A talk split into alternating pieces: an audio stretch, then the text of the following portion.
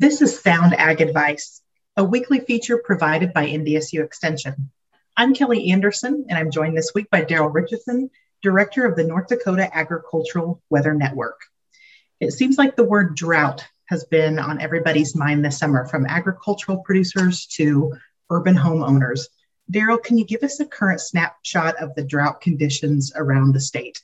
It's surprisingly equal. As most people know, you know, we're have well over 100 NDAWN stations within North Dakota. We have some in eastern Montana and Minnesota. Total now we're up to about 170 stations. Some of them are just rain gauge only sites. Most of them have a complete complement of data information. But if you look at that data source, a lot of the state is, you know, approximately 50% of normal. There are spots, there's probably somewhere in the 10 to 20% of the state that's actually doing quite well. They've gotten the right thunderstorms, they're, they're doing really well.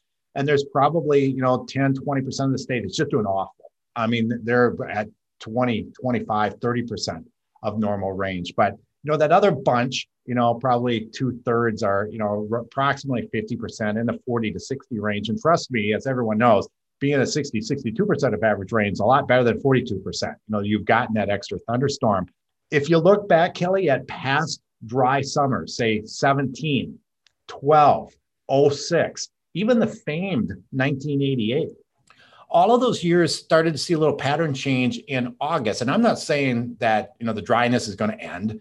Those years, though, we went back to more average precipitation, not for everybody, but a good chunk of the state. You know, and that really in the last week was a testament to that uh, that we got a little bit more precipitation. And although we're in about to ready to hit another kind of a tough stretch, it's going to be warm, going to be dry.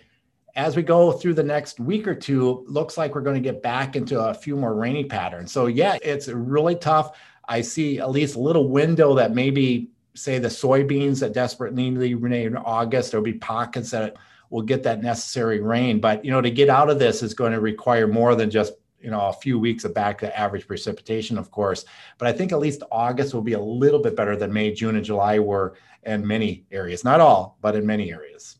So you mentioned that we might have a few chances for some rain coming up in a short-term forecast. Is that for all parts of the state or is that just in some certain areas of the state? More than likely in certain areas and what those certain areas are you know in this type of scenario long range is really really tough. The fall of 2019 which most people still remember, pretty much everybody got a lot of rain. That's the exception, not the rule. More often than not, you know, in our summer seasons, it comes with thunderstorm complexes. So these four or five counties do pretty well.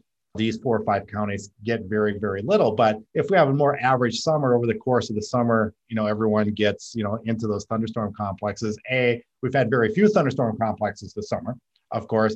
And when we've had them, you know, they tended to fall in the same areas. And again, why, you know, say maybe as much as 20% of the states not doing all that bad because they keep that same 20% got multiple thunderstorms. So the odds favor um, as being kind of hit and miss, Kelli. But, you know, if we can get even three or four thunderstorm complexes, at least, you know, we'll get everyone with something because let's be honest, in July, I mean, there are parts of the state that pretty much didn't rain almost the entire month or very, very little. At least it looks a little bit more promising in the short term, say in the next two to three weeks.